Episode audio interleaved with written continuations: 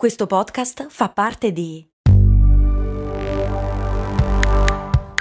Voice Podcast Creators Company.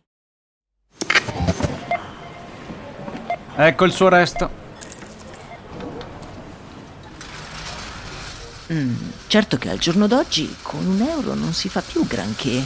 Beh, lo posso usare per il carrello della spesa. Ma comprare 10 Goliador? Eh no, per quelle servono 2 euro adesso. Ah, beh, allora non mi resta che lanciarlo nella fontana di Trevi ed esprimere un desiderio. Oppure, beh, potrei investire sul mio futuro.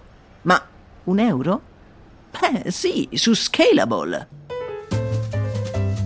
Scalable, che supporta anche questo ascolto, è un'app che ti mette a disposizione gli strumenti essenziali per costruire una cultura del risparmio. Ti consente di investire in modo flessibile in azioni, ETF e fondi, creando piani di accumulo automatici a partire da un solo euro.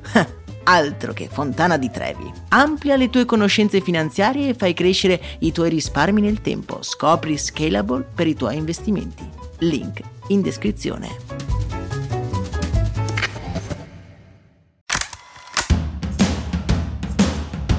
Bentornati e bentornati amici e amiche di Brandy. Io sono Max Corona e vi do il benvenuto in questo nuovo episodio del podcast realizzato in collaborazione con il Ministero delle Imprese del Made in Italy, nel quale andiamo ad approfondire insieme il fenomeno della contraffazione. Nelle scorse settimane abbiamo prima analizzato come è nato e che cosa si intende per Made in Italy per poi passare a quantificare il mercato della contraffazione in Italia. Vi lascio entrambi gli episodi episodi nella descrizione di questo. Abbiamo chiuso lo scorso episodio dicendo che i primi sostenitori del mercato del falso siamo noi clienti, che con le nostre azioni inneschiamo un meccanismo drammatico di cui anche noi effettivamente siamo in parte responsabili. Ma a proposito di questo dobbiamo andare un pochino con ordine.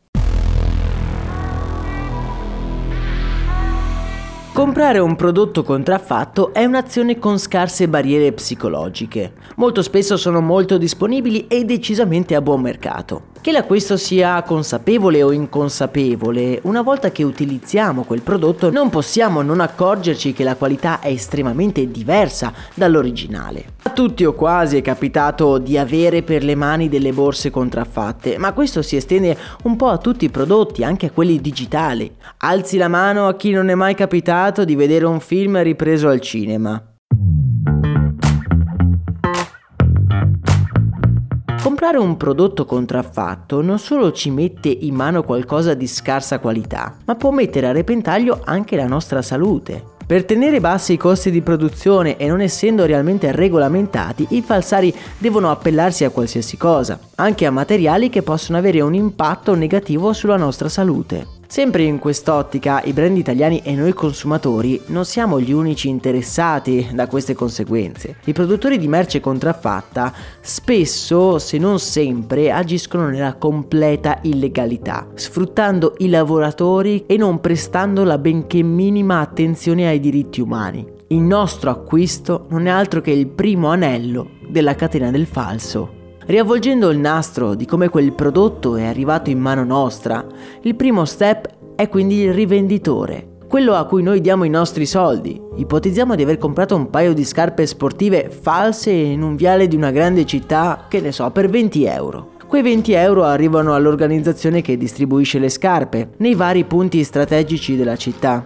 arrivano netti, perché molto probabilmente non verranno mai dichiarati. Le organizzazioni di questo tipo molto spesso utilizzano il business della contraffazione, che ricordiamo vale decine e decine di miliardi di euro, per finanziare altri aspetti ancora più invischiati nella criminalità. Per raggiungere il massimo guadagno da scarpe pagate così poco, i falsari si devono avvalersi di manodopera a bassissimo prezzo. E secondo voi in che condizioni lavoreranno queste persone? In una recente indagine della polizia polizia che ha smascherato alcune aziende falsarie, si sono trovati lavoratori pagati in nero 100 euro per 40 ore a settimana, spesso minorenni, donne in gravidanza e persone disabili.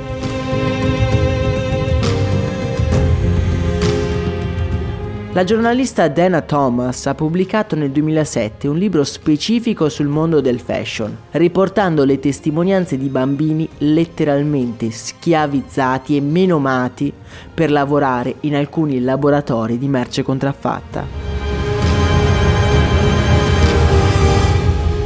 Come dicevamo, questo tipo di organizzazioni senza scrupoli hanno altri fini e vedono la contraffazione come un modo per guadagnare denaro da investire poi in altre attività. Molto spesso noi consumatori acquistiamo prodotti senza informarci adeguatamente e agendo così d'impulso, ammagliati da un prezzo particolarmente allettante. La verità è che quando questo accade c'è spesso una nostra vocina nella testa che cerca di metterci in guardia sul fatto che forse una borsa firmata non può costare 30 euro. Vocina che decidiamo di ignorare. E quindi io mi sento di ringraziare il Ministero delle Imprese e del Made in Italy che mi ha chiesto di parlarvi di questi argomenti, perché mi ha dato la possibilità a me in prima persona di approfondire un tema di cui ho sempre sentito parlare ma che non mi ero mai interrogato veramente sulle conseguenze sociali e umanitarie di un semplice acquisto. Vi consiglio anche a voi di approfondire l'argomento.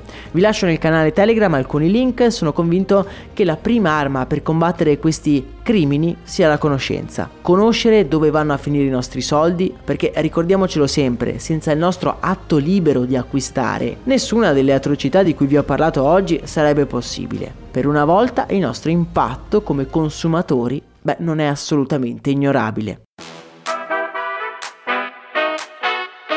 A me intanto non resta che ringraziarvi per l'ascolto, ringraziare il Ministero per aver supportato la realizzazione di questo episodio e vi do appuntamento ad una prossima puntata. A me non resta che augurarvi una splendida giornata, un saluto e un abbraccio da Max Corona.